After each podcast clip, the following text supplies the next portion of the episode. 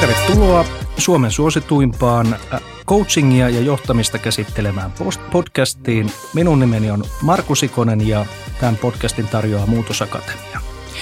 No niin, nyt meillä on mielenkiintoinen vieras jälleen lauteilla, eli Saku Tuominen. Terve Saku. Terve, terve. Kiva olla täällä. Mitä sä oot mieltä siitä, että miten helposti saatiin järjestymään tämä, tämä kyseinen jakso? Täytti surrealismin tunnusmerkit niin kuin alkuvaiheista ihan loppuun asti, mutta tota, joskus ihan hyvä näin. Mä luulen, että, että tota, värikäs kenraali lupaa hyvää showta. No niin, hyvä. Yes. Tämän päivän aihe on ihmisen muutos, eli yksilön muutos ja kehittyminen. Ja nämä aiheet tietysti liittyy coachingiin, valmentamiseen, johtamiseen ja on sillä aika keskiössä. Ja tarkemmin vielä puhutaan ajattelusta, muutoksesta työelämän kontekstissa sekä muutoksen esteistä. Ja mä haluaisin tehdä sun kanssa ihan ensimmäisenä diilin. Sopiiko niin, että noudatetaan sulle tärkeää viestinnän linjaa, eli yritetäänkö puhua niin, että lapsikin ymmärtäisi, niin että aikuinen ymmärtäisi sekä että jääkiekkoilija ymmärtäisi? Kyllä. Tähän olen koko ikäni pyrkinyt, että tota, mä huomaan, että se on mulle itse tärkeä asia, että, että joku sanoo, että toihan on aikamoinen yksinkertaistus, niin, niin mulle se on kunnianosoitus, koska mä haluan puhua niin, että mahdollisimman moni ymmär, niin ymmärtää. Ja Maailmassa on niin paljon puhetta, missä koitetaan hautautua sivistyssanojen ja monimutkaisten mallien ja ylimääräisten sanojen taakse ja muuten. Niin mä koitan välttää sitä, että mä koitan miettiä asiaa niin pitkään, että mä koitan sanoa sen yksinkertaisesti. Eli käy hyvin. Hyvä. Kiitos. Ensimmäinen diili tehty. Katsotaan sitten, mitä diilejä tehdään tässä vielä päivän päätteeksi. Hei, ihan alkuun. Mitä sulle, Saku, muutos sanana tarkoittaa tai millaisia tunteita se herättää sussa? Tota, no en mä niin kuin tiedä, että herättääkö se mussa itse asiassa mitään kovin isoja, isoja niin kuin tunteita. Mielenkiintoinen on se, että me ollaan niin kuin opittu tässä jostain syystä sellainen ikään kuin, niin kuin perushokema, että muutos on meille ihmisille vaikeaa. Ja sehän ei pidä paikkaansa, koska muutos on tosi helppoa, että me muutumme koko ajan. Me ollaan nyt eri ihmisiä kuin kuin mitä me olimme, kun me aloitettiin tämä podcast ja me ollaan huomenna eri, erilaisia ihmisiä ja, ja maailma muuttuu ympärillä, tulee on ilmastonmuutosta ja Putinia ja vaikka mitä, että me ollaan niin kuin jatkuvassa muutoksessa, me vanhenemme ja kroppa, kroppa tota, muuttuu, meille tulee uusia muistoja. Et enemmän tavallaan se on se, että jos minä haluan muuttua täsmälleen sillä tavalla, kun, niin kuin, ja haluan mennä tiettyyn suuntaan, niin se on totta kai haastavaa, koska maailma on, maailma on tota, yllätyksiä täynnä. Eli varmaan se on kysymys muutoksesta suhteessa tavoitteisiin, muutoksesta suhteessa odotusarvoihin. Ja mä oon koko ajan niin kuin yrittänyt mennä enemmän enemmän siihen, että mä olen utelias muutoksesta, että mä toteen, muutoksen suhteen toteen, että, aa, että haluttiin mennä tonne, mutta päädyttiinkin tänne tai yritettiin päästä johtamisella tohon, mutta jouduttiinkin tänne ja muuten. Että mä koitan pikemminkin reflektoida sekä itseäni että ympäristöä että ihmisiä ja katsoa, että – miten itse kukin reagoi muutokseen, mieluummin kuin se, että mulla on vimmainen tapa, että kaikki muuttuu täsmälleen sillä tavalla, kuin mä haluan. Ollaanko me sun mielestä tehty tästä muutoksesta semmoinen mörkö, että kun sanotaan muutos, niin sitten menee jo heti vähän niin kuin liinat kiinni, että seis seis. No vaikka itse niin kuin vähän viittasinkin siihen, niin tota, mä vältän sen kaltaista ajatusta, että me ihmiset olemme tehneet jotain, koska meitä on moneen lähtöön, lähtöön mutta – mutta noin pääsääntöisesti mä sanoisin, että me suhtaudumme muutokseen niin, että se on vaikeaa. Useimmat meistä ei niin, että se on helppoa. Ja sanoilla on aika tärkeä merkitys, että, että sitä vaikeampaa siitä tulee, mitä useammin me puhumme, että se on vaikeaa. Ja, ja tota, ehkä mä sitä vastaan jollain tavalla niin koitan taistella. Totean, että muutos on vääjäämätöntä, muutos on helppoa, muutos on hauskaa – se, että emme tiedä, miten maailma muuttuu, ei sekään ole huono asia. Ja monesti ihmisille vaikka epävarmuus on hankala, että puhutaan epävarmuuden siedosta. Ja heti se sietäminenkin on sanana niin kuin semmoinen, että sitä yritetään sietää. Kun taas epävarmuutta voisi todeta, että on mahtavaa, että mä en tiedä, mitä tapahtuu. Että mä en, on hienoa, että mä en tiedä, minkälainen tämä päivä tulee olemaan tai huominen tai muuten. Että siinä on niin kuin, me mennään elokuviin katsomaan jotain jännäriä, niin eihän me haluta tietää, mikä se loppu on. Niin, niin jollain tavalla se, että jos oppisi elämäänkin suhtautumaan vähän sitä kautta, että jännää, että mitä tapahtuu. Eli siis jos sulle sana, sanoo muutos sanan, niin sulla tuli yksi, yksi sieltä siis, että ää, oliko se innostus vai, vai uteliaisuus, uteliaisuus on ehkä niin kuin kiinnostavampi. Joo, joo, mielenkiintoista. Ja muutos vielä sillä tavalla, että, että mulle muutos on ikään kuin samalla tavalla, kun sä kysyt, mitä hengittäminen tarkoittaa, niin mulle se muutos on ikään kuin jollain tavalla samankaltainen, että, että tota, se on niin kuin vääjäämätöntä. Ja sitten kun halutaan muuttaa ihmisiä tai organisaatioita tiettyyn suuntaan, vaikka muutosjohtaminen – niin se on sitten oma, oma asiansa. Ja siinä mun mielestä se, että millä tavalla kyetään inspiroimaan ihmisiä muuttumaan samaan aikaan, samaan suuntaan, niin ne on sitten taas eri keskusteluja ja ne on tosi kiinnostavia nekin. Helppoja juttuja. Kaikkea muuta. Ähm, miksi sun inhokki lause on täytyy miettiä? No ne on niin kuin ikään kuin vähän semmoisia niin vitsejä tai hokemia, että, että mun mielestä – se, että joitain asioita pohtii ja miettii, on tervetullut ja hyvä asia.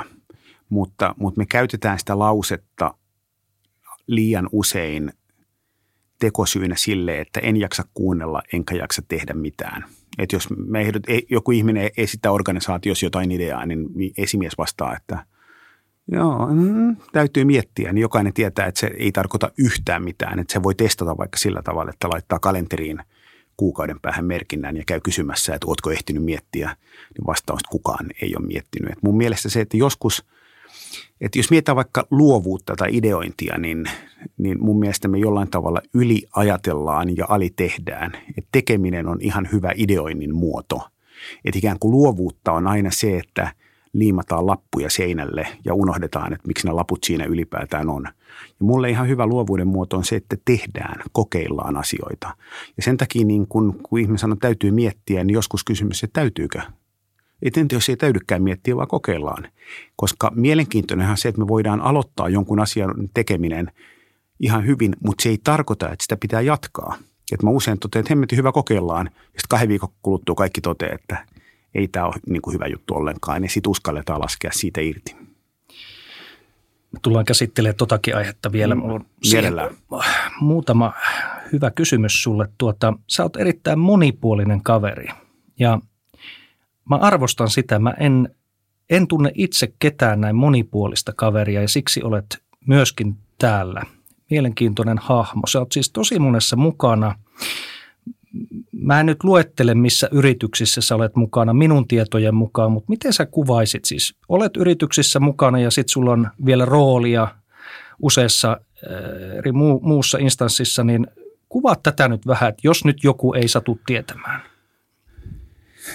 Tota, Oilersin pukukopissa sanotaan, että joko mä itteni mainitsen aina, kun joku alkaa puhua itsestä, mutta tota, itse pyysit, niin ehkä mä niin kuin jaan itseni niin, että mä oon yrittäjä, ravintoloitsija ja tietokirjailija. Tämä on semmoinen, mitä mä oon käyttänyt, jos mä yritän olla olematta nokkela.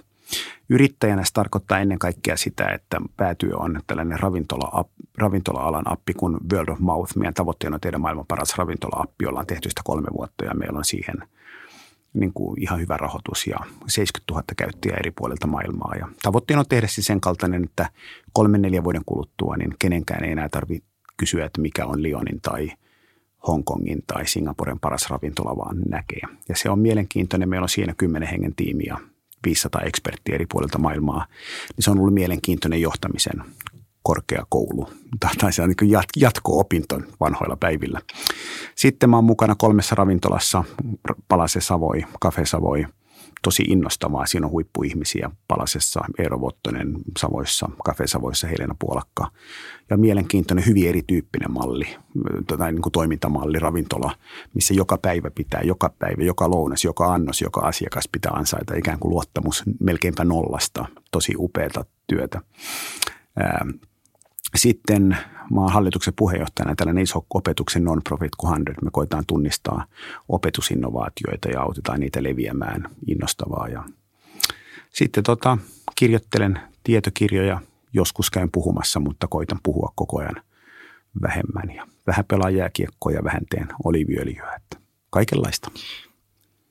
Nämä kirjat vielä pakko mainita, kun sulla on niin kuin monen tyyppisiä kirjoja. Ja mä jostain, kun mä kuuntelin sua, niin sä sanoit, että yksi inspiraatio tähän kirjoittamiseen on se, että kun sä et ole kovin hyvä jossain, niin sä mm. kirjoitat mm. siitä kirjan. Niin onko tämä näin? On, on se, että tieteessä tutkimuksessa on tämmöinen ihan yleinen termikin kuin, kuin research, research, että sä ikään kuin tutkit sitä, mitä et osaa. Ja jollain tavalla niin kuin tuosta äskeisestä esittelystäkin kävi hyvin ilmi vaikka esimerkkinä, että mä kirjoitin kirjan priorisoinnista en sen takia, että mä olisin siinä tosi hyvä, vaan sen takia, että mä haluaisin oppia siinä vähän paremmaksi. Mä kirjoitin kirjan ilmastonmuutoksesta, koska mä totesin, että mä en kehtaa elää täällä – ellei mä niin kuin ymmärrä perusteita siitä, mistä tässä niin kuin maailmanmuutoksessa on ihan oikeasti kysymys. Mä oon kirjoittanut kolme kirjaa Italian keittiöstä sen takia, että vietän siellä kolmanneksi vuodesta ja mä halusin syvällisesti ymmärtää, että mikä on Italian keittiön historia ja mistä siinä ihan oikeasti, oikeasti on kysymys. Me tehdään tällä hetkellä jääkiekkoaiheesta kirjaa Tuomas Nyholmin kanssa, koska mä oon koko ikäni pelannut, mutta mä haluan vähän paremmin ymmärtää, että mistä niin kuin tietyissä taktisissa hienouksissa tai – viivelähdöissä tai trapeissa tai muissa on kysymys niin kuin kiinnostavaa ja niin edelleen. Kyllä mä niin kuin pyrin kirjoittamaan semmoisista asioista, koska kirjahan on sen kaltainen prosessi, että sen tekemiseen menee usein vuosi. Niin ikään kuin se, että, että jos mä kirjan, niin kuin, käytän sen vuoden sellaisen asian parissa, minkä mä tunnen läpi kotasin, niin, niin se on niin kuin musta täydellisen niin kuin epäkiinnostava tapa viettää aikaa. Et musta paljon kiinnostavampaa on se, että opiskellaan, pakotetaan – pakotan itseni opiskelemaan jotain, mitä en osaa. Ja vaikka kirja, niin kuin kaikki on hyvin riippumatta siitä, miten kaikki on, niin sekin lähti selkeästä tarpeesta, että kun tulee korona ja ravintolat suljetaan ja on haasteita yrittämisessä ja muuten, niin ikään kuin, että miten olisin vähän parempi, miten iskun kestävyyteni olisi vähän parempi. Että kyllä se on niin kuin hyvin pitkälle niin, että kirjoitan siitä, mitä haluan oppia tämä kirja, mihin viittasit, mä pistin näin, että kirja Kaikki on hyvin, jos nyt tiivistetään se näin, niin käsittelee sitä, ää, mitä siis epävarmuutta maailma meissä synnyttää. Ja ää, miten tämän keskellä voidaan säilyttää mielenrauha, jopa kukoistus. Ja tiiviisti kuvaat, että kirjasta apua muun muassa siihen, kuinka säilyttää innostuneen, avoimen ja luovan mielen silloinkin, kun kaikki tuntuu vaikealta. Ja kysymys, niin miten tämä tehdään? Tota, no sitä se kirja käsittelee, että, että mä niin kuin, lue siitä. siihen meni 200, vähän yli 200 sivua, mutta varmaan se perusajatus on, että jos mä vaikka niin kuin, sanotaan niin kuin neljä osa-aluetta. Ensimmäinen osa-alue on se, että ihan oikeasti pyrkisi hyväksymään sen, että maailma on epävarma – että kukaan meistä ei tiedä, mitä tapahtuu huomenna. Me ei tiedetä, mihin suuntaan ilmasto kehittyy. Ei tiedetä, mitä Putin tekee. Ei tiedetä inflaatiosta, energiakriisistä, tekoälystä, mistä me ei oikeasti tiedetä. Ja sitten tähän kuuluu vielä se, että mitä meille kuuluu terveytenä, mitä meidän läheisille kuuluu ja niin edelleen. Ja, ja mä luulen, että jokaisella meistä niin vastaan tulee asioita, mitkä menee juuri niin kuin me kuviteltiin. Sitten menee asioita, mitkä menee paremmin kuin me kuviteltiin ja asioita, mitkä menee huonommin. Jos hyväksyy sen, että kaikkien elämään kuuluu kaikkea – niin se on ihan hyvä lähtökohta. Ja ongelma on se, että me ei hyväksytä. Me sanotaan, että tämä on ihan kohtuutonta, että minulle kävi näin. Ja vastaan, että ei se ole kohtuutonta, koska kaikille käy kaikkea. Se on niin kuin ensimmäinen asia.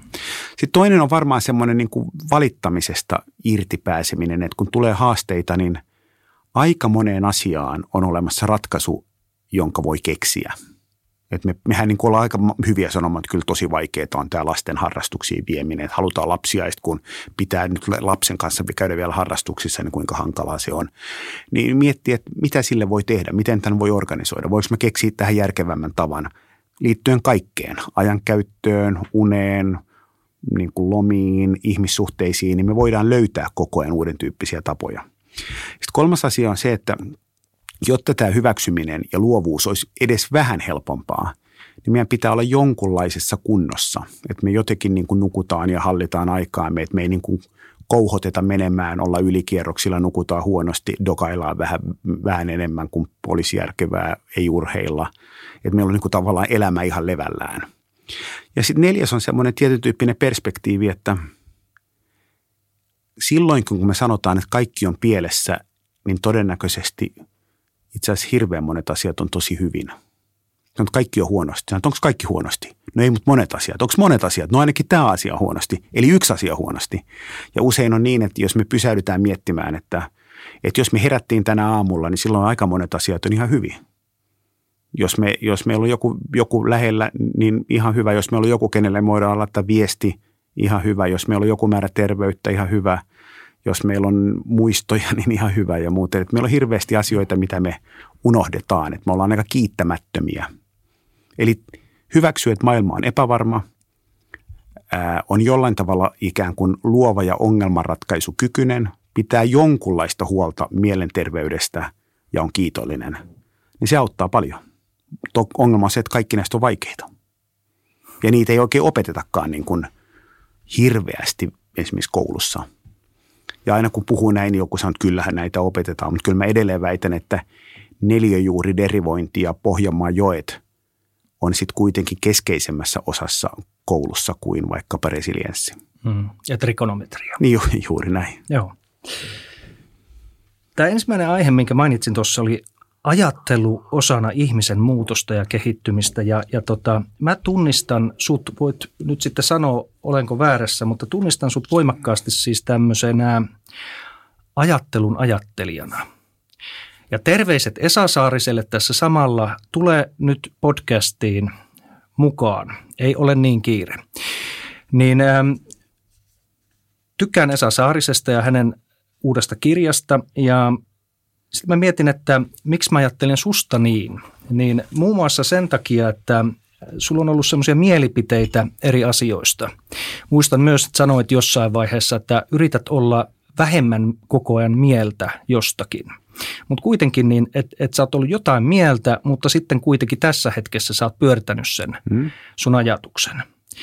Öö, niin kerro, miksi näitä omia mielipiteitä tai ajatuksia voi olla hyvä haastaa ja onko tässä kytköksiä esimerkiksi tähän henkilökohtaiseen kehittymiseen muuttumiseen? Tota... Mä pistän sulle tämmöisiä pikkupommeja täältä aina. Tota, rakas ystäväni Esa, joka on niin kuin itseäni huomattavasti pidemmällä tässä polulla, polulla niin Esa on hieno termi, uomakipitys, joka tarkoittaa, että meistä ikään kuin tulee, kun me ajattelemme tiettyjä ajatuksia ikään kuin todella paljon ja usein, niin me ei enää huomata, että me edes ajattelemme niitä, vaan niistä tulee faktoja ja usein ne ei ole faktoja, vaan ne on ikään kuin toistettuja ajatuksia eli uskomuksia. Ja, ja ma- maailmahan on hirveän paljon se, se, millaisena maailma meille näyttäytyy, niin johtuu, vaikut, siihen vaikuttaa hirveän paljon se, että minkälaisia uskomuksia meillä on, minkälaisia tarinoita me kerromme. Ja mielenkiintoinen se, että vaikka buddhalais, monet buddhalaiset gurut sanoo, että meidän ei tarvitse ajatella niitä ajatuksia, mitä me ajattelemme. Et me voidaan todeta, että niin, niin mutta munhan ei tarvitse ajatella tätä. Ja mulle se oli niin kuin pitkään täydellinen vitsi, että miten muka ihminen, esimerkiksi oli yhdessä keskustelussa myös yksi ihminen sanoi, että mutta ihminenhän ei voi vaikuttaa niin kuin omiin ajatuksiin. Niin se on mielenkiintoinen, että aika paljon on tämän kaltainen niin ajattelu, että meille tulee näitä ajatuksia. Niin vastaan, että joo, totta kai tulee, koska mieli tuottaa ajatuksia, mutta me voidaan luopua niistä, me voidaan laskea niistä irti, me voidaan tulla tosi hyväksi siinä. Ja tietyllä tavalla se, että mulle ikään kuin – tosi kiinno, koko ajan kiinnostavampi ajattelun laji on itsereflektio, että mitäs minä nyt itse asiassa ajattelenkaan, miksi mä oon tällä hetkellä kireä, miksi mä oon pelokas, miksi mä oon ahdistunut, mikä on ikään kuin se, mitä mulle on tapahtunut viimeisen tunnin tai kahden tunnin tai päivän aikana, mikä selvästi on mun kropassa ahdistuksena, mutta mä en enää tiedä, että miksi, kaikki, kaikkihan on ihan hyvin, että miksi mä oon ahdistunut. Mä muistin, että ahaa, se oli se yksi Facebook-kommentti kolme tuntia sitten, mikä vähän kiristi mua ja se jäi johonkin. Niin jollain tavalla ensinnäkin se, että opimme tunnistamaan, että miksi minä ajattelen niin kuin ajattelen juuri nyt, on ihan hyvä, koska silloin ajatuksista voi laskea irti. Puhutaan vaikka tämmöinen termi kuin mental labeling, että pelokas, pelokas, että me ikään kuin tunnistetaan, että olen nyt pelokkaassa mielentilassa. Mutta sitten toinen puoli on se, että – maailmahan on myös niin kuin kaikkea muuta kuin mustavalkoinen. Että me hirveän helposti niin kuin sanotaan, että millaisia asiat ovat ja Ja asiat on niin kuin toisaalta näin ja toisaalta näin. Et hirveän hyvä esimerkki eilen. Mä koitan välttää Twitteriä, koska en, en, en ole sen suuri ystävä. Mutta se oli mielenkiintoinen. Me sanottiin, että Suomen koulut ovat menneet niin kuin huonoon suuntaan – niin kuin tavallaan ikään kuin puhuttiin tästä kehityksestä. Ja, ja sitten se ajatus oli se sen takia, että oli yksi tutkimus, missä todettiin, että Suomen koulut ovat niin kuin tietyissä vaikka PISA, PISA-mittareilla esimerkiksi ovat ikään kuin laskeneet. Se mielenkiintoinen kysymys se, että onko tämä ainoa mittari, mitä voidaan käyttää – Onko muita mittareita? Onko tämä fakta, että ne on mennyt huono? Onko tapahtunut jotain hyvää? Mutta kun meillä tulee tämä ja sitten se kirjoitetaan pääkirjoituksessa, niin yhtäkkiä siitä tulee fakta ja kaikki ikään kuin hyvin. Ja mielenkiintoinen se, että kaikkiin näihin, tämä oli vain yksi esimerkki, niin on, on niin kuin monta muutakin mahdollista näkötapaa. Ja, ja tota, tässä jälleen kerran palataan niin kuin tiettyihin buddhalaisiin ajatuksiin, missä sanotaan, että you are partly right, mikä tarkoittaa, että on hyvä kommentti, että – osin noin, osin näin. Ja sen takia mä koitan ikään kuin yrittää kouluttaa mieltäni siihen, että kun joku kertoo, miten asiat on, niin mun ensimmäinen ajatus on vähän niin kuin semmoinen ikään kuin oppositio, että joo, osin noin ja osin näin. Maailma on menossa huonompaa. Maailma on menossa koko ajan huonompaan suuntaan. Joo, ja sitten se on menossa hirveän monelta osin koko ajan parempaan suuntaan, että ikään kuin molempia asioita tapahtuu. Luonnon suhteen kehitys on todella huolestuttava ehdottomasti, mutta luonnon kyky palautua on ihan älyttömän hyvä ja niin edelleen ja niin edelleen. Tekoäly on ihan valtava huolestuttava ja mahtava tietyissä asioissa, että ikään kuin tietyn tyyppinen toisaalta toisaalta ehkä ajattelu – niin on, on koko ajan musta kiinnostavampaa. Et aiemmin mä olin ehkä sitä mieltä, että älä nyt sano ehkä, vaan kerro mitä mieltä sä oot. Ja nyt mä oon vähän sitä mieltä, että mä tiedän mitä mieltä mä oon. Että musta niin kuin pohditaan tätä, jutellaan, mietitään. Ja hyvä esimerkki vaikka se, että puhutaan muutoksesta, niin mä kykenen ihan helposti olemaan itseni kanssa vastakkaista mieltä niin kuin peräkkäin. Ja se ei vaivaa mua ollenkaan, koska muutosta voi lähestyä kymmenellä eri tavalla.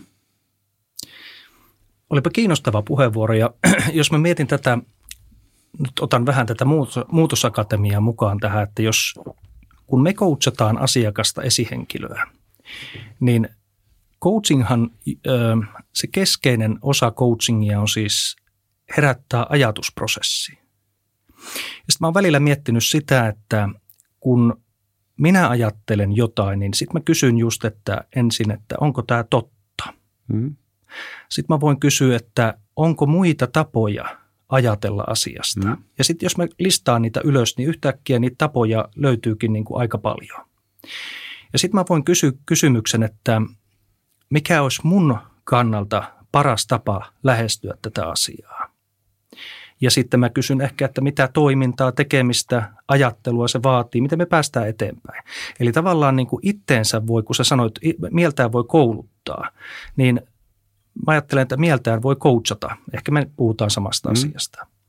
Tämä on mielettömän mielenkiintoinen, koska sieltä mä oon löytänyt ihan uskomattomia ikään kuin voimavaroja myös, että silloin kun on uuvuttava päivä, joku haaste, niin vähän aikaa pyörittelee päässään sitä mielenlaatua tai niitä värejä ja sävyjä, niin, niin sieltä kyllä löytyy niin kuin erilaista mm. tunnetta yhtä, yhtäkkiä.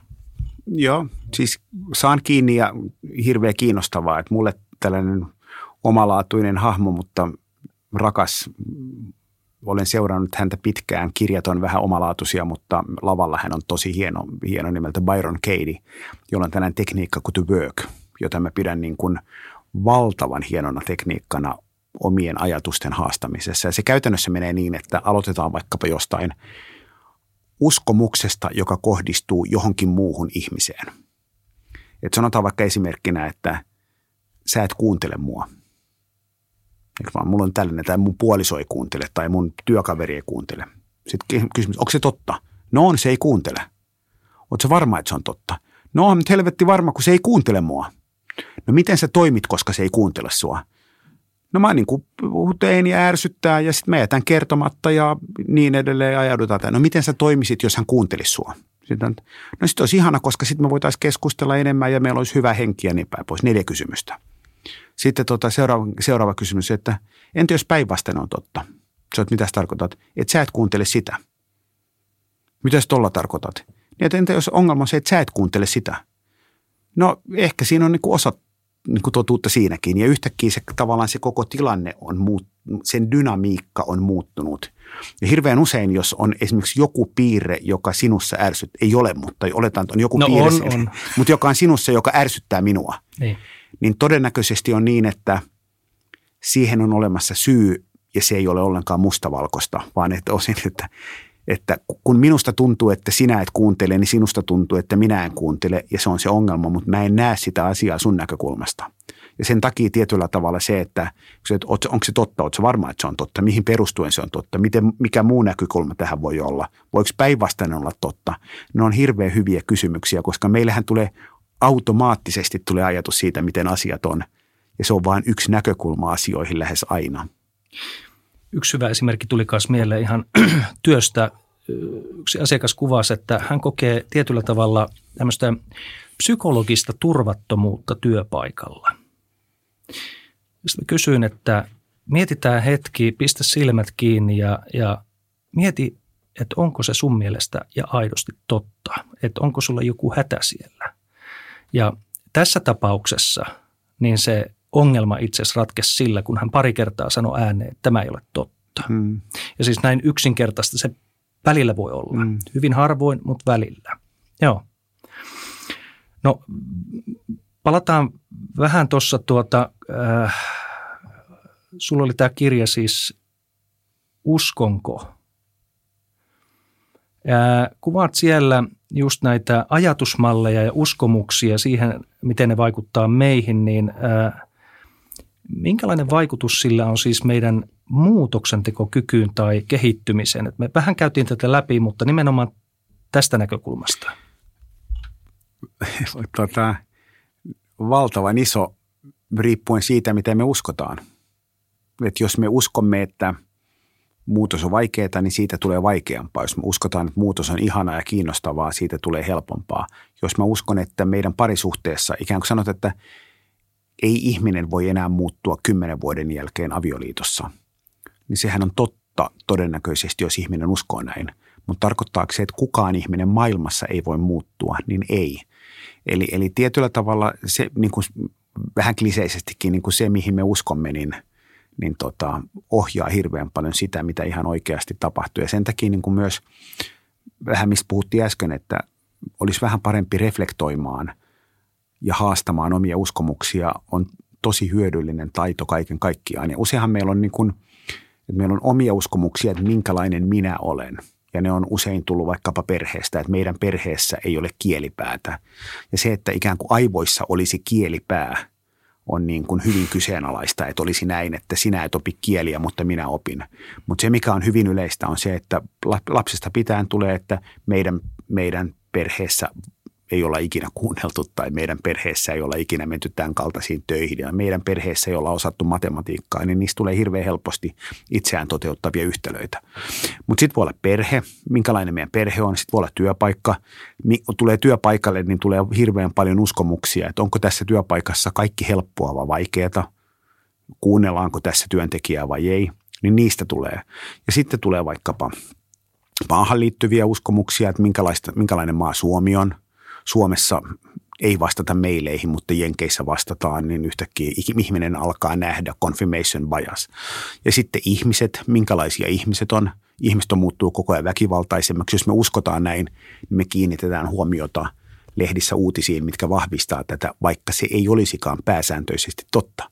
Eli kyllä niin kuin uskomukset, uskomukset valtavasti ohjaa sitä, minkälaisena maailma meille näyttäytyy. Ja mehän voidaan, kun aamulla noustaan, kadusta, no, noustaan sängystä ja kävellään kadulle, niin me voimme astua semmoiseen maailmaan, missä ihmiset on tosi hyviä. Että mahtavia tyyppejä kaikkialla, että ne niin kuin yrittää parhaansa ja niillä on salaisuuksia, niin kuin innostavia salaisuuksia, niillä on mahtavia intohimoja, kiinnostavia harrastuksia, hienoja tarinoita – tai me voidaan mennä siihen, että kaikki on niin kuin enemmän vähemmän mulkkuja, että kaikki on niin kuin hankalia. Eikö vaan, että niin kuin me voidaan valita kumpi tahansa polku, ja, tota, ja mä luulen, että mitä enemmän me lähdetään siihen, että siitä, että ihmiset on, ma, niin kuin, on mahtavia tyyppejä, kunhan me niin kuin kuunnellaan niitä, niin sekin on mun mielestä semmoinen uskomus, mikä johtaa siihen, että elämästä tulee hirveän paljon kiinnostavampaa. Tuolla katsojissa ja kuuntelijoissa joku nyt sitten ajattelee, että vitsi, mulla on varmaan tässä nyt joku uskomus, että mä haluaisin niin kuin lähteä sitä kehittämään, niin onko mitään ajatusta siihen, että miten sitten lähtee niin kuin sillä matkalla? No ensinnäkin varmaan se, että, että kun ne on uskomuksia, niin jos, jos ne ovat syntyneet 30 vuoden aikana, 50 vuoden aikana, niin ne ei muutu päivässä. Mutta se, että niihin saa vaikka särön tai jonkun muun, on jo tosi mielenkiintoinen. Et, ja sen takia mun mielestä niin kuin hyvä kysymys, että onko se totta, niin kuin sanoit. Se on hirveän hyvä kysymys. Että jos siltä on uskomuksia, että minkälaisia on poliitikot, minkälaisia on miehet, minkälaisia on naiset, minkälaisia on venäläiset, minkälainen on Putin. Eikö vaan, niin, niin meillä on kaikilla tulee heti, että tällaisia ja kaikkea, mutta onko se totta? Oletko se varma? Mihin perustuen se on totta? Voiko, se, voiko joku niin kuin eri, ja sitten kun niihin tulee tietty särö, niin yhtäkkiä kun sen ikään kuin sen särön saa kaikkeen, niin yhtäkkiä elämästä tuleekin niin kuin aika kiinnostavaa. Ja sen takia, jos puhutaan vaikka empatiasta, niin joku sanoo, että joo, joo, mutta kaikkia kohtaanhan ei voi tuntea empatiaa. Niin mä luulen, että, että silloin ei tunne empatiaa, koska empatiaa pitää, niin kuin, totta kai Putinia kohtaa, ei sillä kivaa ole. Ei se niin kuin varmaan innoissaan. Se on varmaan pelokas ja huolestunut ja niin edelleen.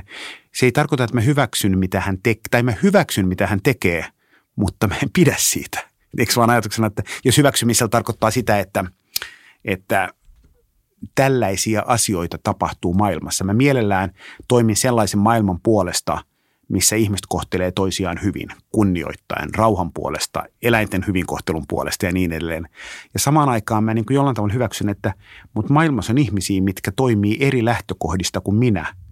Ja, ja ikään kuin se, että mä en hyväksy sitä – niin ei johda parempaan maailmaan. Se, että minä toimin paremman maailman puolesta, niin johtaa. Ja se on mulle tavallaan tärkeää, että sen sijaan, että mä käytän energian ikään kuin pahan puhumiseen, niin mä käytän mielemmän energiaa niin kuin hyvän tekemiseen. Se on musta hirveän paljon motivoivampaa ja kiinnostavampaa. Olipa hyvä. Vau. Wow. Pieni rönsy väliin. mikä on ollut mielenkiintoisin kirja, minkä sä oot kirjoittanut? tota, Onko se se, missä sä kerroit, että kun ruohoa ajaa ja tulee sitten se ruohon tuoksu, niin se on itse asiassa puolustusmekanismi. Ja Sä oot lukenut kirjan, Kyllä mikä on ihan kiinnostavaa. Tota, tietyllä tavalla se on aina seuraava kirja. Et mä en ole niinku semmoinen, että mä jään kiinni vanhoihin, vaan, vaan nyt esimerkiksi justiin tänään olin kustantajalla ja me sovittiin ensi syksyn kirja sekä nimi että kansi että kaikki muu. Ja se on nyt aika paljon kiinnostaa mua. En kerro vielä mikä se on, mutta se on niinku tosi paljon mielessä. Mutta jollain tavalla varmaan niin kuin kaikki on hyvin – on niin kuin sitä kautta kiinnostavaa on se, että se syntyi niin kuin puoli vahingossa. Mun piti tehdä eri kirjaa ja maailma muuttui ja se kirja syntyi niin kuin ihan valtavan helposti ja mulla ei ollut mitään hajua, että mikä kirja tästä tulee. Että mä kirjoitin sen ja se syntyi niin kuin rennosti ja niin edelleen. Ja mä ani harvoin luen niin kuin omat kirjani, kun mä oon kirjoittanut niin, niin kuin eteenpäin. Ja toi on semmoinen kirja, mikä mä luin sitten, kun se oli valmis. Niin mä luin sen läpi ja mä totesin, että – tämähän on musta itse asiassa ihan hyvä. Että, ei, niin kuin, että mulla ei tullut niin kuin valtavaa ahdistusta, vaan se oli musta niin kuin hyvä. Ja siinä on joku semmoinen tietyn tyyppinen pakottomuus. Ja mä luulen, että se puoli vahingossa niin ollaan siinä sellaisten niin kuin elämän isojen arvojen kanssa tekemisiä, että se on ohjannut hirveän paljon mun maailmankuvaa itselläni. Ja se on aika rehellinen, niin kuin, aika rehellinen siitä, että miten mä maailman näen ja muuten. Että, ja se niin kuin osoittaa sen, että – Mun ei ikinä pitänyt mennä TV-tuottajaksi, mutta päädyin sinne. Ja mä en ikinä kuvitellut, että mä kirjoittaisin kirjan niin kuin resilienssistä tai niin kuin tällainen kaikki on hyvin riippumatta siitä. Se kuulostaa niin kuin ihan, että en ikinä, jos kymmenen vuotta en ikinä sellaista, please. Niin kuin. Ja sitten mä kirjoitin sen ja hyvä, että kirjoitin. Siitä, niin kuin mulla on siitä niin kuin, niin kuin hy, hyvä mieli ja muuten. Mutta sitten samaan aikaan, kuinka puut kasvavat, oli mulle tosi tärkeä, koska se oli niin kuin loikka siihen, että mä uskalsin tunnustaa, että – en ole kiinnittänyt huomiota ilmastonmuutokseen ja olen niin kuin ihan samanlainen moukka kuin hirveän moni oman sukupolven ihmisistä ja niin kuin kykenin olemaan sen suhteen suhteellisen rehellinen. Kyllä niissä kaikissa on niin kuin joku sellainen, mikä tuntuu tärkeältä tärkeältä. Ja usein on niin, että kun puhutaan Otavan kanssa, jonka kanssa on tehnyt kaikki kirjat, niin puhutaan siitä prosessista, niin jollain tavalla mä oon oppinut luottamaan siihen, että se on klise, mutta se on hirveän tärkeä mulle, että minä en päätä, mistä mä kirjoitan – vaan se aihe niin kuin valitsee. Että mulle tulee olo, että joo, tämä on hyvä aihe, mutta tämä ei ole nyt tällä hetkellä. Mä en ole elämässäni siinä vaiheessa, että mä kirjoitan tästä kirjan. Ja sitten tulee joku olo, että mä sanon, että tästä mä voisin ehkä kirjoittaa. Ja sitten mun pitää niin kuin kuukausi lukea ja pohtia ja tehdä vähän niin kuin muistiinpanoja. Sitten mä totean, että joo, tämä on niin kuin polku, millä mä haluan mennä. Ja sitten ikään kuin sit se vie tavallaan itsensä. Että jos se on niin, kuin niin että joka päivä pitää niin kuin pusata, niin, niin tota, se ei tunnu omalta. Koet sä, että sä oot aina ollut luova? En. Tota, aina kun puhutaan luovuudesta, niin musta pitäisi lähteä siinä, että mitä luovuus on. Ja, ja mulle se jollain tavalla se luovuus on niin kuin halu tehdä asioita eri tavalla paremmin. Ja mä tunnistan, että mulla on ihan samoja haasteita kuin kaikilla, että pelkään epäonnistumista, on joskus väsynyt, en jaksa tehdä, on epävarma, on ajatunut semmoiseen seuraan, mikä ei tue luovuutta. Että se on jatkuvaa ikään kuin, mutta mä oon tavallaan tehnyt myös sen kaltaisen, että mä oon aika koko ajan parempi niin kuin olemaan pakottamatta, että mä ani harvoin enää ideoin. Että, niin kuin, että mennään ensi tiistaina kello 14 jonnekin neuvotteluhuoneeseen olemaan luovia, niin se on musta niin kuin hirveän epäkiinnostava. Että maailma on täynnä postetlappuja, joita kukaan ei lue ja muuten ei ole mun elämä enemmän mä oon tavallaan semmoinen, että mä koitan niin kuin elää uteliasta elämää, lukea erityyppisiä, jutella, kysyä kysymyksiä ihmisiltä ja luottaa tavallaan niihin ideoihin, mitkä tulevat pyytämättä ja yllättäen. Usein on niin, että yksi idea voi muuttaa, lähes aina on niin, että yksi idea muuttaa elämää enemmän kuin kymmenen pientä tai 20 pientä, että saat yhtäkkiä liikennevaloissa jonkun idea, että entä jos sen tehdäkin näin. Ja sitten se on niin kuin se, mikä muu, se on juuri se idea, mikä tarvittiin. Et esimerkkinä vaikka mä en juurikaan kirjoita enää ideoita muistiin. En, mä lopetin senkin, että mä totean, että jos se on kiinnostava idea, niin mä teen se. Jos tuntuu siltä, että tämän idean aika on nyt, niin mä teen se. Jos se aika ei ole nyt, niin se palaa mun mieleen, jos on tarkoitus. Koska mulla oli niin kuin jossain vaiheessa niitä ideoita, oli niin kuin kaikki muistikirjat täynnä ja mitään ei syntynyt. Ja se on ollut tosi kivaa. Mutta hyvä idea tehdä joskus. Sitten jos sä unohdat, sitten tulee joku muu. Ja se on ollut ihan kiinnostava, mutta se on hirveän pelottava ihmisillä, koska tulee levollinen olo, kun kirjoittaa muistiinpanoja ja laittaa ideoita. Juuri näin, juuri näin. Saattaa olla joku idea tuolla vihkon kulmassa ja vähemmän, enemmän ideoita, mutta vähemmän tekemistä. Joo, ja, ja mä oon itse lähtenyt, jos, jos mä ikään mietin, että – onko tämä idea innostava nyt, voisiko mulla olla aikaa tehdä sille jotain nyt?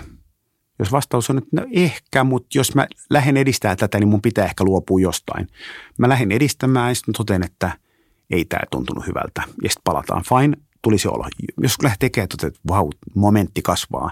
Mutta tämä tarkoittaa nyt, että tämä firma pitää laittaa pakettiin tai tätä kirjaa ei voi tehdä tai tämä matka pitää perua. Niin sitten se on mahtava, koska sulla on se momentti päällä. Että mä luotan siihen, että – tämän idean aika on nyt ja minä annan sen viedä mut mukanaan, niin se on musta niin kuin kiinnostavampi kuin se, että mä kolme vuotta odotan, että aika on kypsä, koska todennäköisesti sen jälkeen maailma on muuttunut ja mä en ole enää sama ihminen. Hän ehkä tähän samaan, niin sä oot sanonut näin, että tekeminen on ajattelun muoto. Mm. Se on muuten, se, siitä mä sain taas ajatuksen ajatuksen ja, ja tota, siitä, miten tekeminen voi edistää enemmän muutosta kuin vaan pelkkä pohdiskelu tai sen muutoksen ajattelu. Mitä tämä tarkoittaa?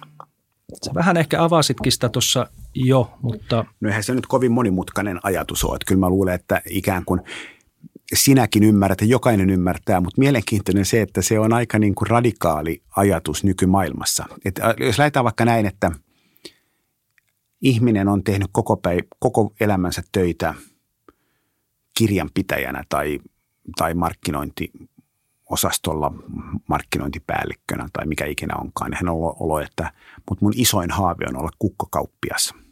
Ja tota, muuten, niin, niin hän voi pohtia ihminen kymmenen vuotta, että koska olisi oikea aika siirtyä kukkakauppiaaksi. Ja hän voi miettiä sitä ja todeta, että mitä enemmän mä mietin, niin sitä lähempänä se on.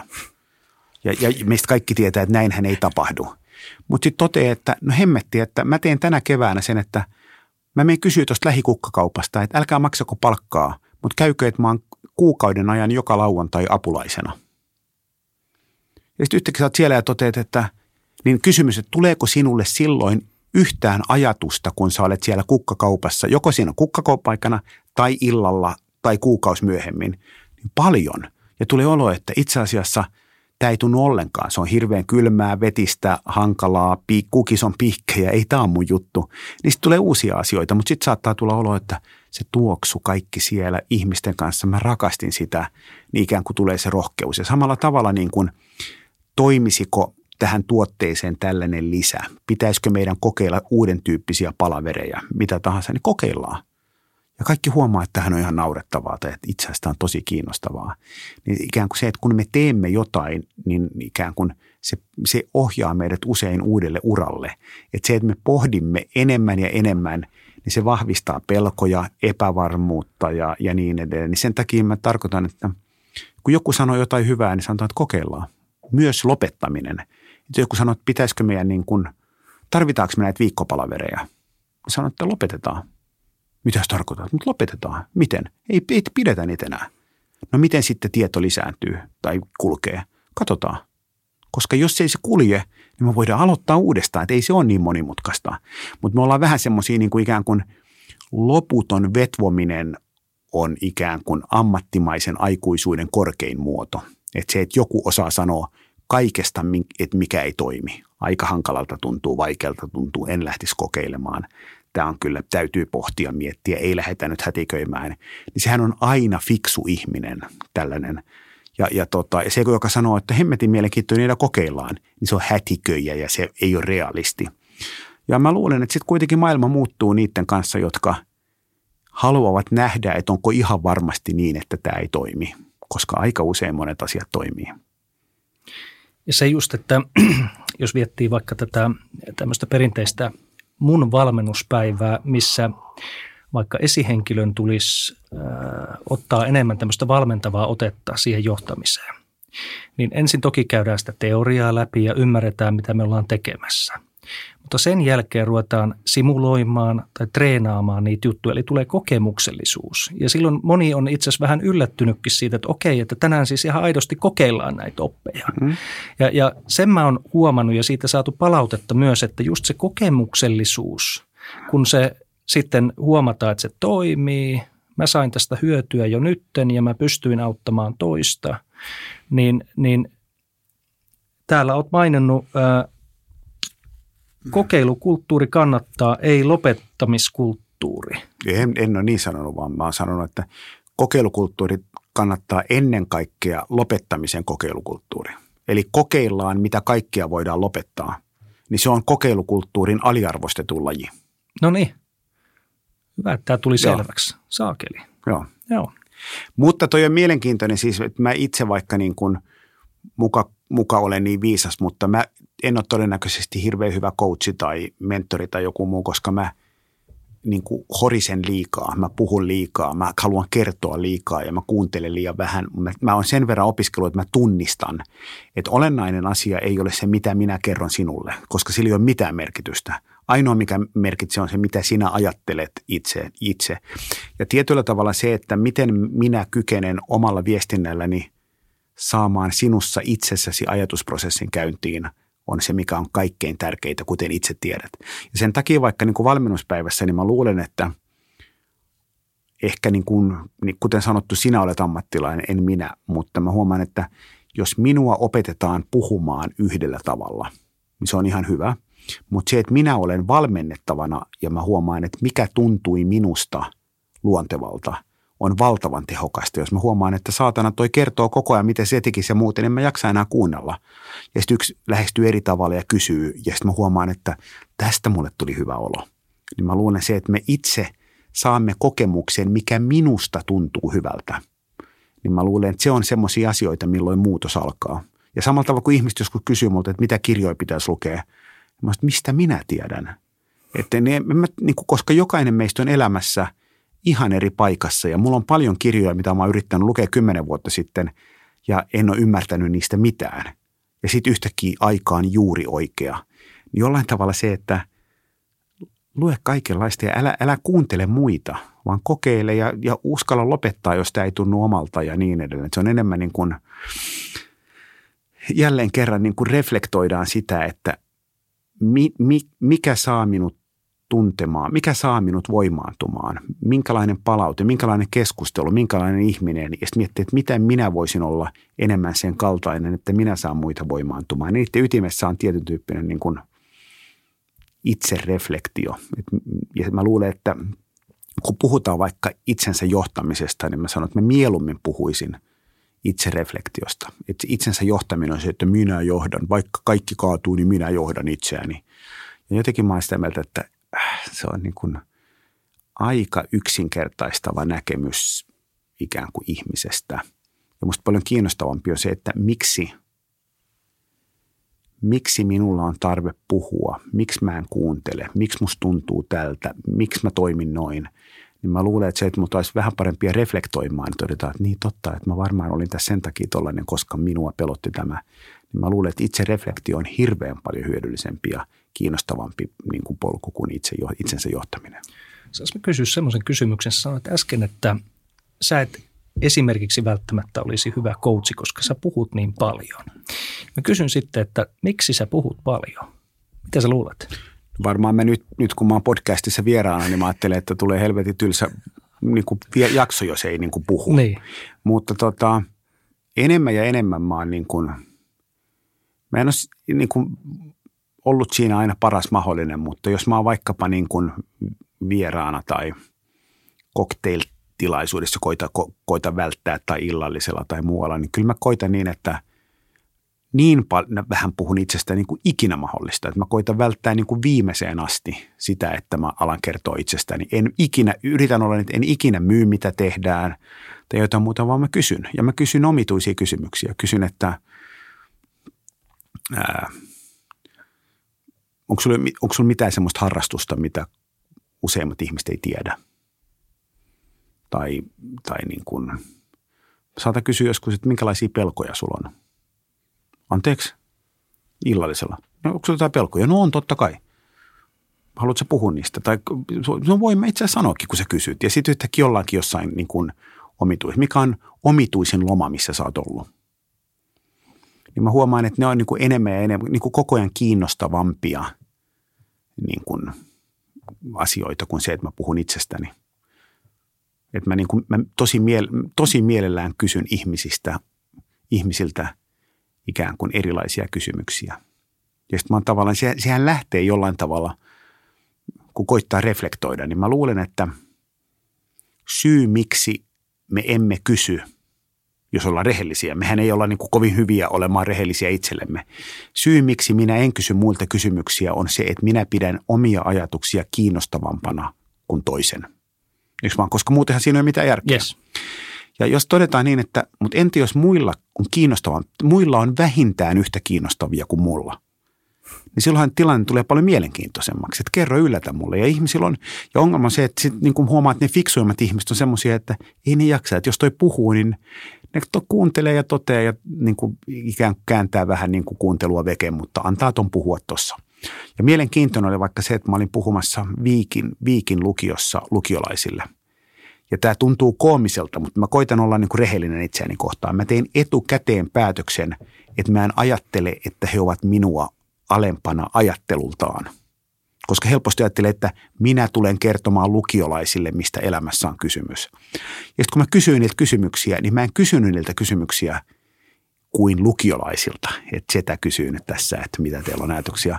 Vaan kysyin niin kuin muuta ja fantasti, ihan mahtavia niin kuin kysymyksiä, vastauksia kaikkeen ja niin edelleen. Ja mä luulen, että kun me kuvittelemme, että ihmiset ovat tylsiä – niin, niin se on lähes aina seurausta siitä, että me itse olemme tylsiä. Tästä olen täysin samaa Joo. mieltä. Ja mä en usko itse asiassa se, mitä mä oon sua seurannut ja aika paljon onkin seurannut, että sä puhu itsestäsi. Että et, et se kysymys ei liittynyt ehkä siihen, että miksi puhut itsestäsi, vaan miksi puhut yleensäkin niin kuin omasta mielestä paljon? En mä puhu paljon. Se on niin kuin, hmm. tota, jos, jos on podcastissa vieraana, niin pitää puhua. Jos on keynote-puhuja, niin se ei ole, se niin kuin, oike, se ei ole niin oikea paikka Joo. olla niin kuin hiljaa. Että itse asiassa ei mulla ole mitään sanottavaa. Mutta, tota, mutta et jos mä oon vaikka niin kuin kopissa, puku, jääkiekkojoukkojen pukukopissa tai jossain niin kuin illallisella tai muuten, niin mä saatan ihan hyvin olla niin kuin hiljaa ja kuunnella myös. Että, että joskus, joskus puhu, jos on hyvä juttu tai muuten, mutta on ihan mielellään hiljaa myös, että ei mulla ole niin kuin valtavaa tarvetta olla suunapäänä. Joo, ja mulle sopii se, että oot suunapäänä, koska tota, sua on tosi kiva kuunnella. Et, Kiitos tota, tästä. Jos mennään vielä tähän kehittymisnäkökulmaan, niin äh, sun mielestä miten voitaisiin yksilöinä jotenkin maksimoida se oma kehittyminen, jos miettii ihmistä siellä työn arjessa tai muuta. Mä tiedän, että nämä on vähän tämmöisiä niin kuin, aika maailmaa syleileviä kysymyksiä, mutta mä tiedän, että sä hoidat nämä. Tota, siis mä en hoida näitä, koska näitä ei tarvitse hoitaa, mutta mä voin vastata kysymykseen. Et mun mielestä niin kuin, miten voitaisiin maksimoida oma kehitys tuntuu musta niin kuin niin järjettömältä kysymykseltä, että se tuntuu niin kuin ihan vieralta, vieralta mulle, että mikä on, mitä on perfektioini, mikä on maksimo, nyt minä olen maksimoinut oman kehityksen, nyt ei ole enää niin kuin mitään jäljellä. Niin mun mielestä enemmän ja enemmän se lähtee mulla siitä, että, että niin kuin, entä jos minkään ei tarvi muuttua, entä jos mun ei tarvi kehittyä? Entä jos, niin kuin on, entä jos meidän ongelma on se, että me kehitytään? Että meillä on pakonomainen tarve kehittyä. Että se paljon parempi on se, että tämä on mahtavaa. Mä oon niin hyvä tyyppi, sä oot hyvä tyyppi, me eletään mahtavassa maailmassa. Ja isompi ongelma on se, että mun pitää huomata kaikki, kuinka hienossa maailmassa me eletään, kuinka hyvin kaikki on, sen sijaan, että minun pitää maksimoida oma kehitykseni, jotta olen käyttänyt aikani täällä hyvin. Ja siitä tulee tietyn tyyppinen, okei, okay, mutta sittenhän kunnianhimo loppuu, niin mä luulen, että ei, vaan pikemminkin niin kuin joku sanoi, itseäni viisaampi sanoi, että ei vaan se polttoaine, mikä sinun sisällä palaa, on puhtaampaa – ja se oli mun mielestä niin kuin valtavan kauniisti tavallaan sanottu, että, että meillä voi palaa niin kuin sellainen polttoaine, mikä, mikä on niin kuin täynnä karstaa ja tota, saatana mä oon parempi vielä ja mä oon ensi viikolla vielä parempi ja mä lauta, musta tulee hyvä. Tai se, että mahtavaa, että tuota, opitaan koko ajan, katsotaan, hieno miten toikin oppii ja on täällä mahtavia tyyppejä kaikkialla. Että se ikään kuin silloin se niin kuin prosessi on jollain tavalla puhtaampi. Niin mä en halua maksimoida omaa kehitystäni, vaan mä haluan – olla läsnä siinä hienossa elämässä, missä mulla on ilo elää. Et mähän voi vaikka suhtautua niin esimerkiksi tähän näin, että, että mun pitää mennä podcastiin, niin mun pitää maksimoida se, että mä oon siinä mahdollisimman hyvä. Tai sitten vastaus on se, että musta on mahtavaa, että sä pyydät mut vieraaksi. Täällä on ammattilainen, joka, joka tota, nauhoittaa ja puhutaan mulle tärkeistä asioista – ja entä jos minun ei pidä maksimoida mitään, että entä jos on hyödyllisempää, että mä sanon asioita tavalla, johon mä oon tyytymätön, koska kasvu tulee siitä. Onko sulta kysytty tämmöistä kysymystä aikaisemmin? Tämän kaltaista. Tämän kaltaista. No mä en oikein tiedä, mikä se kysymys oli, mutta hirveän paljon puhutaan siitä, että niin kuin, miten mä oon parempi tekemään tudulistoja, miten maksimoidaan, miten tehdään, miten mä käytän kaiken, miten mä voin taata, että tää on, mä haluan olla paras versio itsestäni esimerkiksi. Me käytetään tämmöisiä se, se, se, on, se on vähän tämä sama teema, niin, tai sitten paras, kiihdyttää niin. sitä omaa kehitysmatkaa mahdollisimman ja. nopeasti. Ja mä saat paras versio itsestäni, niin kuin, mitä helvettiä se tarkoittaa, niin kuin, että nyt minä olen paras versio, että niin kuin, mikä on elämän tarkoitus, mitä tarkoituksia elämällä on. Mä oon erilaisia versioita itsestäni ja se, on, se tekee minusta sen, mikä minä olen, että, että ikään kuin, että jos mä olen joskus pieni ja lapsellinen, niin sehän on hienoa ikään kuin ajatuksena, että minusta hyvän elämän ydin ei ole se, että minä en ole kateellinen, vaan musta hyvän elämän ydin on se, että mä hyväksyn, että mä oon kateellinen. Että mä tavallaan reflektoin, että vau, mm. että, että tässä on luettu kaikki kirjat ja, ja edelleen tämä Instagram-postaus niin kun saa kateutta. Toi juo tota viiniä ja toi on tuolla lomalla ja toi osaa surffata ja, ja tota, muuten. Ja ikään kuin se, että hyväksyy oman itsensä ja oman elämänsä sellaisena ja näkee siinä hirveästi hyvää. Ei niin kuin totea, että mä oon huonoa, vaan totea, että on hyvää. Joo. Niin se on mulle tietyllä tavalla. Sen takia mulle niin kuin maksimoin kehityksen, olen paras, olen perfektionisti, haluan, niin, kuin, niin se tuntuu musta niin kuin päivä päivältä vieraammalta. Ja samalla tavalla niin kuin, mä oon kirjoittanut kirja unelmista – ja mä oon koko ajan niin kuin enemmän niin kuin vastaan sitä, että mä luin kirjan Hyvä elämä, lyhyt oppimäärä ja totesin, että tämä mä oon ihan eri mieltä tämän jätkän kanssa. Se oli vähän häpeällinen hetki. Ja se tavallaan ei tarkoita sitä, että ei saisi olla haaveita. Että musta olisi kivaa, että olisi talo Lapissa ja kivaa, että olisi merenrannalla ja olisi kivaa niin kuin tehdä sitä ja tätä. Vaan ehkä enemmän sitä, että, että ettei se ikään kuin sulje mun silmiäni maailman rikkaudelta toteaa, että ei kun mä oon päättänyt, että mun unelma on tämä, mutta entä jos se onkin tämä? Että ikään kuin, että voi olla tietty unelmia, kunhan niihin ei ripustaudu, kun toteaa, että okei mä ajattelin, että tämä on se mitä mä haluan, mutta mä kokeilenkin tätä. Ja sen takia musta tietyllä tavalla se semmoinen niin kuin avoimuus hetkessä on hirveän paljon kiinnostavampaa. Että kun me puhutaan vaikka lapsille urasuunnittelusta, niin se on ihan hyvä, kunhan niille opetetaan, että todennäköisesti se ei tule toteutumaan – ja se, mistä ei todeta on, puhuta niin paljon, on se, että jokaiselle meistä tulee hetkiä, milloin sanotaan, että lähetkö ulkomaille töihin, parisuhteen valitseminen, työpaikan jättäminen, maalle muuttaminen, mikä tahansa, niin jokainen tunnistaa, niin kuin se tuntuu niin kuin sisuskaluissa, että tämä on nyt itse asiassa semmoinen päätös, mikä todennäköisesti vaikuttaa paljon enemmän kuin mitkään suunnitelmat. Ja silloin se, että on hereillä siinä ja toteaa, että tuleeko pelko, toteenko, että en mä halua tehdä vai toteaa, että katsotaan mitä tapahtuu. Ja ne on musta kiinnostavampia, että millä tavalla me oppisimme olemaan paremmin hereillä elämän hienoissa hetkissä. Tämä on nimittäin kysymys, tämä maksimoimaan potentiaali, niin mä kuulen sen aika, siis eri muodoissa, mutta aika usein. Ja munkin täytyy sanoa, että en mä tiedä, miten semmoista niin kuin maksimoidaan. Että siis ei mulla ole siihen vastausta. Niin, ja mikä on niin kuin potentiaali, että mistä minä tiedän, mikä mun potentiaali on – Eikö vaan niin kuin, mikä mun potentiaali on, niin kuin, olisiko minusta niin kuin täksi, täksi, täksi tai täksi, niin mä en tiedä. Eikö vaan ajatuksena, että tota, ihmisen potentiaali ei ole rajaton, mutta se on yllättävä.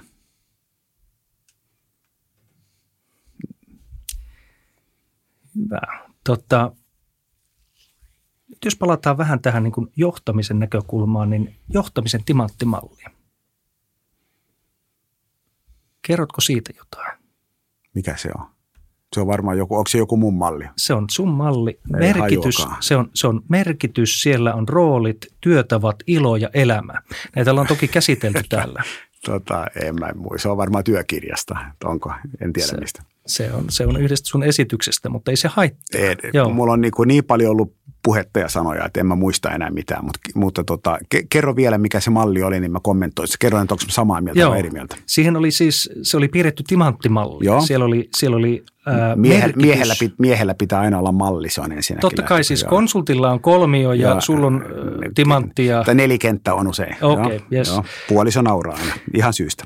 Merkitys, roolit, työtavat, ilo, elämä niitä on tämä työyhteisön ikään kuin malli. Että, ja varmaan siinä ollaan niin kuin jollain tavalla, että ikään kuin se, että ihmiset kokee työtä merkityksellisenä, on ihan hyvä. Se, että he kokee jollain tavalla, että mitkä on mun rooli, että mä ymmärrän, että mistä minä olen vastuussa, mistä siinä yhteistyötä, mutta roolit hirveän hyvä. Se, että työssä on kivaa, erittäin hyvä. Sitten oli vapaa-aika, mutta mikä se yksi oli?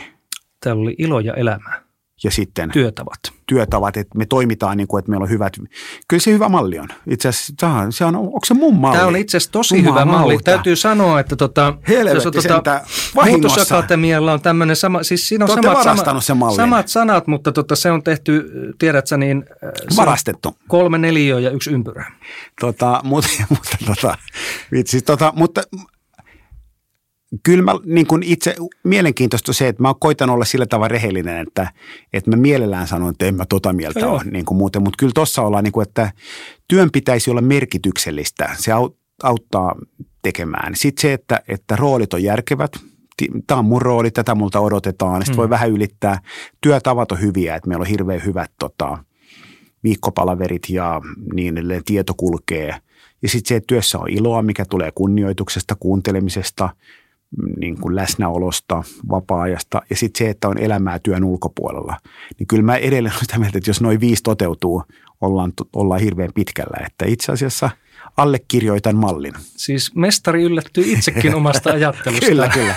No mä joskus luen omia kirjoja. Se on mielenkiintoinen, että se on mielenkiintoinen, kun lukee vanhoja kirjoja äänikirjaksi. Niin kuin mä sanoin, joskus on semmoinen, että huomaa, että että narahtaa siitä, mitä on ajatellut kymmenen vuotta sitten, niin se on armoton paikka. Että mä luin sitä hyvää elämää, niin mä aloin niin editoida sitä lennossa, että mä totesin, että en mä tätä mieltä, mä tätä mieltä. Sitten joku tulee sanoa, että mä luin sen kirjan, se on tosi hyvä. Sitten mä että ja, ja sitten kuitenkin on siinä paljon hyvää, mutta se on oman aikansa tuote. Ja sillä tavalla niin kuin huomaa, että kun lukee vaikka joskus joitain kirjoja, niin mä huomaan, että joskus mä yllätyn, että vau, että onko mä kirjoittanut näin hienon lauseen, että tämähän on itse asiassa tosi hyvä. Ja sitten joskus tuli olo, että tämä on ihan skeidaa, että toivottavasti niin kuin kukaan ei muista tätä. Ja mielenkiintoinen, että se itse, niin kuin, mä tunnistan, että ne ovat tulleet tiettynä aikana, ne on tietynä ja lapsia, jokainen lause, jokainen kirja, jokainen ajatus. Ja niissä on kaikkea. Niissä on niin kuin meissä kaikissa, että se miten mä koitan olla armollinen on se, että onko niiden kuva – osapuilleen oikean suuntainen, vaikka niissä olisi joitain asioista, mistä mä eri mieltä, niin kyllä mä luulen, että kaikki kirjat on sellaisia, että mä en niin kuin ole jyrkästi eri mieltä kaikesta. Mutta kyllä monissa kirjoissa on asioita, mitkä mä tänään sanoisin eri tavalla ja se on ihan hyvä, koska mä oon eri ihminen. Nimenomaan, ja näinhän se menee, että jos me kymmenen vuotta sitten oltaisiin katsottu tuosta screenistä jotain tiettyä slaidia tai kuvaa, sitten me oltaisiin katsottu viisi vuotta sitten ja sitten me katsottaisiin tänään niin se sama slaidi saa meissä ihan eri merkityksen. On, ja siis se, että joskus aikanaan, tota, kun oli, oli tota, tehtiin TV-ohjelmia, niin mulla oli yksi semmoinen ohjelma, mikä, mitä tota, harmi kyllä ei ikinä tehty. Mutta, tota, mutta se ajatus oli sen kaltainen, ja nyt esimerkiksi mä uskon, että vaikka tämä olisi mielenkiintoinen, että, että sä haastattelet mua vaikkapa pitkään tyyliin 2, 3, 4 tuntia, ja sitten siitä editoidaan niin kuin vaikka – 6-7 ydinkohtaa, missä selvästi ollaan niin kuin jonkun isomman äärellä. Ja se varsinainen haastattelu on sitä, missä minä kommentoin sitä, mitä juuri sanoin. Koska mä luulen, että se on tietyn tyyppinen kerroksittainen, niin mä luulen, että siinä on jotain jonkun kiinnostavan äärellä. Ja nyt esimerkiksi, jos jos niin kuin me tehtäisiin niin, että me kuuntelisimme tämän podcastin, vaikka tämä on tehty tänään, niin kuunneltaisiin illalla, niin on joitain asioita, mistä mä sanoisin, että no itse asiassa niin kuin en mä ihan tota mieltä, että mä sanoin sen vähän väärin tai muuten. Ja se ei ole musta niin kuin huono asia. Että mä, mä niin kuin, eihän mä niin kuin tässä sä kysyt hirveän vaikeita kysymyksiä, mä vastaan niihin parhaan taitoni mukaan. Ja moneen kysymykseen, jos mä saisin miettiä huomiseen, niin mä vastaisin eri tavalla. Olisiko ne vastaukset parempia? Niin mä en tiedä ollenkaan, mm. koska niissä saattaisi tulla sitten tiettyä pelkoa tai en mä kehtaa tätä sanoa tai muuten, mutta, mutta kyllä mä sen niin kuin mielellään allekirjoitan, että olen mielelläni itseni kanssa eri mieltä niin kuin usein. Olet joo, mutta sanoit näin, niin sanoikin, huomenna sano varmaan jotain erilaista, että ikään kuin kaikenlaista tulee, koska mä oon eri mieltä niin kuin monista asioista. En mä tiedä, niin kuin, mitä mieltä mä oon luovuudesta esimerkiksi, että – mitä luovuus on, onko se tärkeää, onko se niin kuin, miten sitä johdetaan, miten pitäisi tehdä, hirveän vaikeaa ja hankalaa.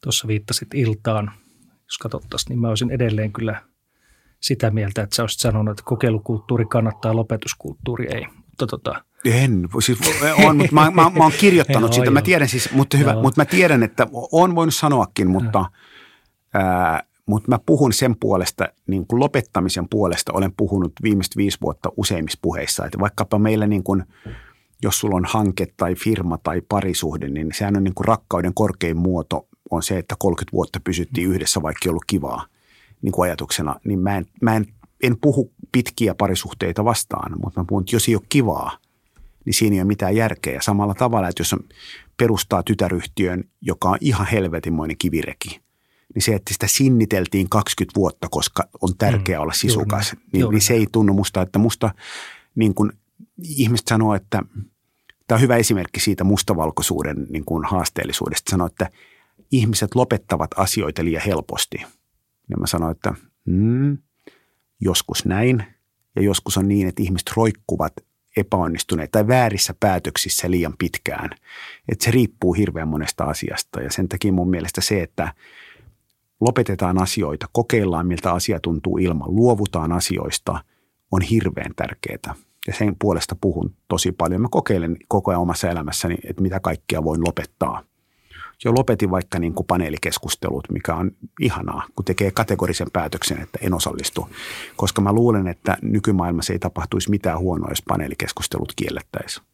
Etkö ole sen jälkeen käynyt yhdessä paneelikeskustelussa? No mä oon käynyt siis ehkä niin kuin viimeisen viiden vuoden aikana kahdessa, koska ei, tämä, niin ei ole mikään ikään kuin semmoinen ihmiskoe, vaan se on perusajatus. Mutta oli esimerkiksi yksi, missä puhuttiin ää, huippuluokan suomalaisten sustainability-johtajien kanssa isojen firmojen ikään kuin kestävän kehityksen malleista ja ESG-ohjelmista. Ja mä totesin, että tämä on kiinnostava, mä haluan olla tässä, niin tehdään poikkeus. Että kyllä mä voin tehdä niin kuin – poikkeuksia, mutta sanotaan 9 kertaa kymmenestä vastaan, yes. vastaan kyllä. Yes. Että jos kysyy, että onko oikeasti niin, että sä et tuu, sanon, että kyllä on näin, että en, en osallistu. Näistä muutoksen esteistä vielä äm, yleisimmistä syistä tietenkin yksi on pelko. Ja se estää meitä muuttumasta, kehittymästä, on ihan perusasia. Ää, mitä sä Miten näkisit, että sitä pelkoa, voiko sitä siis jotenkin neutralisoida? Mitä sen pelon kanssa pitäisi tehdä? Esimerkiksi mullakin on pelkoja, siis mä tunnistan montakin pelkoa tällä hetkellä. Ja, ja mulla on tietysti omat tavat, miten sä käsittelet tätä. Että sulla on pelko siitä, sä aloitat jonkun, sijoitat jonnekin, aloitat startuppia. M- miten sä käsittelet sitä?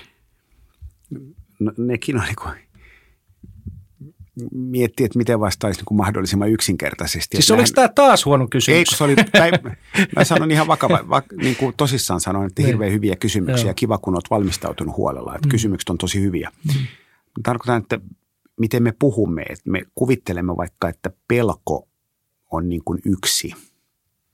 Ja, ja se on mielenkiintoinen, että jos miettii, mitä tunteet on, niin tunteethan on niin kuin satojen asioiden vyyhtejä – että siinä on niin kuin osaamattomuutta, epäonnistumisen pelkoa, muiden ajattelua, tylsy, kaikki, että ikään kuin, että pelko ei ole yksi, vaan pelko on kokoelma kaikkea sitä, mitä meidän mielessä liikkuu. Ja sen takia tavallaan se, että miten oppii tulemaan pelon kanssa, niin se, se on niin kuin helposti se vastaus on valtavan yksinkertaistava, koska se ikään kuin se, mitä mielessä liikkuu, on hirveän paljon monimutkaisempi. Ja silloin ikään kuin se ajatus, miten mä lähtisin siitä, on se, että mitä minä ihan oikeasti pelkään. Että ikään kuin koittaisi niin kuin vähän tutkia sitä omaa pelkoa, että mikä tässä on niin kuin kaikkein pelottavinta. Että onko pelottavinta se, että minä menetän tämän sijoituksen vai onko pelottavinta se, mitä nämä ihmiset ajattelevat, jos minä menetän sen esimerkiksi. Ja, tota, ja silloin varmaan niin kuin on ihan hyvä paikka palata niin kuin tietyn tyyppisiin niin kuin odotusarvoihin, että minkälaista on hyvä elämä. Ja jos lähtee siitä, että onko hyvä elämä se, että kaikki menee just niin kuin mä kuvittelen. Ja vastaan, että ei vaan hyvä elämä on se, että kokeilee kaikenlaista ja hyväksyy, että kaikki ei toimi. Niin silloin ikään kuin on jo tietyllä tavalla ikään kuin löytänyt tietyn tyyppisen selitysmallin – ja sen takia mua on henkilökohtaisesti auttanut vaikka se, että mä en jaa asioita onnistumisia ja epäonnistumisiin, vaan mä lähden siitä, että hyvässä elämässä kokeillaan kaikkea, osa toimii, osa ei. Ja yritetään niin kuin, yritän, yritän tehdä asiat hyvin joka päivä ja tota, hyväksyn, että kaikki ei toimi, koska ei kaiken ole niin kuin tarkoituskaan toimia. Ja se on upeata sekin. Ja mä en ajattele, että se, että jokin ei toimi, on niin kuin pahinta, mitä voi tapahtua, koska se voi olla hienointa, mitä voi tapahtua. Yksi kysymys tähän muutoksen esteisiin. Siis varmasti, ja tiedän, että moni yksilöorganisaatio yritys kamppailee just tämmöisen muutostilanteen edessä. Sillä organisaatiomuutoksia, muutetaan strategiaa, mitä tahansa. Niin mikä on sun näkemys, ajatus siitä, että mikä siinä niin kuin muutoksen tekemisessä on? Mitä pitäisi ainakin niin kuin huomioida? Mikä on se ensin, jos sä tekisit muutoksen – Minkä sä haluat ainakin varmistaa? Tota, mähän teen muutoksia joka päivä, että me vaihdettiin nyt paremmaksi, parempi kahvi niin kuin töihin ja, ja tota, niin edelleen. Että me niin kuin, että muutoksia tapahtuu koko ajan. Että, että me usein tällainen muutos on se, että tulee konsultit ja tehdään vuosia, tapellaan vuosia, sitten tulee kriisi ja sitten muutosjohtaminen ja haasteellista. Niin ensinnäkin se, että, että me tunnistetaan se, että meidän jokainen, joka, me voimme jokaisena päivänä tehdä asioita vähän paremmin. Ja jos me tehdään jokaisena asia, päivänä asioita vähän paremmin, niin me muutumme automaattisesti. Eli muutoshan on se, että asioita ei voi tehdä paremmin, jos ei muuta mitään, koska muuten tekee samalla tavalla. Ja se, että jos me ratkaisemme ongelmia joka päivä, niin, niin se on niin kuin jatkuva muutosprosessi, joka on mahtavaa. Ikään kuin se, että että ei saa puhua ongelmista, pitää puhua haasteista. Niin on mahtava puhua ongelmista, koska sanotaan ongelma ääneen ja etsitään siihen ratkaisuja, kokeillaan toimiiksi, että ikään kuin tietyn tyyppinen jatkuvuus. Mutta siis jos puhutaan muutoksesta, niin mä luulen, että samalla tavalla kuin onnellisuus, elämän tarkoitus, niin kaikki tietää ikään kuin ne perussäännöt. Ei ne ole mitään monimutkaisia ja luet mitä tahansa niin kuin huippuluokan tutkijan ikään kuin perussääntöjen muutoksesta, niin ei ne kaukana ole niin kuin totuutta. Et muutos on se, että aluksi pitää kertoa, miksi, muutet, muutet, niin kuin miksi, miksi on järkevää muuttua. Et jos ihmiset toteavat, että ei ole mitään syytä muuttua, niin se on niin kuin tosi haasteellista. Ja jo tässä karahtaa niin kuin suuri osa muutosprosesseista. Että ihmisille tulee olo, että miksi ihmeessä pitää muuttua, kaikki on hyvin. Että sä et ikään kuin kerro sitä syytä. Jos kaikki on sitä mieltä, että ja sen takia muutos silloin, kun niin kuin tilanne on vaikea, iskee korona tai rahat loppuu tai muuten, niin se on helppo, koska kaikki näkee, että on pakko muuttua. Mutta jos on ikään kuin tilanne ihan ok, on vaikea. Että aluksi pitäisi ihmiset saada kuva, että miksi tämä muutos on järkevää. Ja kun vaikka suomalaista koulua kehitetään, niin mä sanon, että tämä on jo isoin ongelma, että opettajat on sitä mieltä, että ei ole mitään syytä muuttua, kun me ollaan Suomi, Suomi on maailman paras. Ja siinä ei ole tehty riittävän hyvää ikään kuin työtä, että kerrotaan, että millä, mitkä ovat ne tavat, miten maailma muuttuu, jotka johtavat siihen, että muutos on järkevää. Eli eka on syy. Ja toinen on se, että se vision pitäisi olla innostavaa, että huominen on parempi kuin nykypäivä. Että muutos ei johda kaaukseen, vaan muutos johtaa niin kuin hienoon. Koska ei kukaan halua, että käydään nyt vuoden mittainen hankala prosessi, jonka seurauksena arki on huonompaa. Niin sehän on niin kuin sellainen, että ei kukaan, niin kuin, että kukaan halua tehdä sitä, vaan toteaa, että – Tämän takia muutos on tosi tärkeää. Ja kun me mennään tästä läpi, niin huominen näyttää tältä. Niin silloin ollaan jo tosi pitkällä. Ja sitten sen jälkeen tarvitaan vaan mun mielestä niin kuin lainausmerkeissä vaan toistoja. Että me niin kuin menemme sitä kohti ja juhlistamme edistystä. Yes. Niin kuin, ja nämä niin kuin, jos, jos tähän päästään, ollaan tosi pitkällä. Miksi pitää muuttua, minne mennään ja miksi huominen on parempi ja välissä on tekoja – ja, ja musta ei sitä monimutkaisempaa. Sitten se haasteellista, että miten me kerromme ongelman niin, että ihmiset tulee mukaan. Miten me myymme huomisen niin, että se on innostava. Miten me luomme uuden tyyppisiä työtapoja. Miten me menemme myrskyn läpi. Miten johdetaan. Niin se ikään kuin haaste ei ole se teoria, vaan haaste on implementaatio. Tuo innostavuus, niin mulla on semmoinen fiilis, mitä olen nähnyt, että silloin kun se muutos viestitään, niin se jää vähän laihaksi monesti se, että miksi. Siis se, että olemme päättäneet, mutta että miksi olemme päättäneet. Joo. Ja sitten just se innostavuus, semmoinen tarinallisuus, niin siinä on myös semmoinen yksi mun mielestä aika akileen kantapää. On ja, varmaan, ja se juhlinta pitkin matkaa. Kaikki tämä, mutta myös varmaan se, että se nähdään usein niin kuin – yksittäisenä hetkenä, että nyt me käynnistämme muutosprosessin, minä kerron miksi, kuunnelkaa ja sitten me tehdään. Ja sehän pitäisi olla niin, että tätä tarinaa kerrotaan seuraava, seuraava puolitoista vuotta jokaisessa palaverissa eri sanoin. Ikään kuin, että se ei ole niin, kuin niin että se kerrotaan nytten, vaan puhutaan koko ajan siitä, kerrotaan muita uusia esimerkkejä, innostavia onnistumistarinoita. Että kommunikaatiohan pitää olla musta niin kuin jollain tavalla konsistenttia, eikä niin, että se on niin kuin one-off-tapahtuma.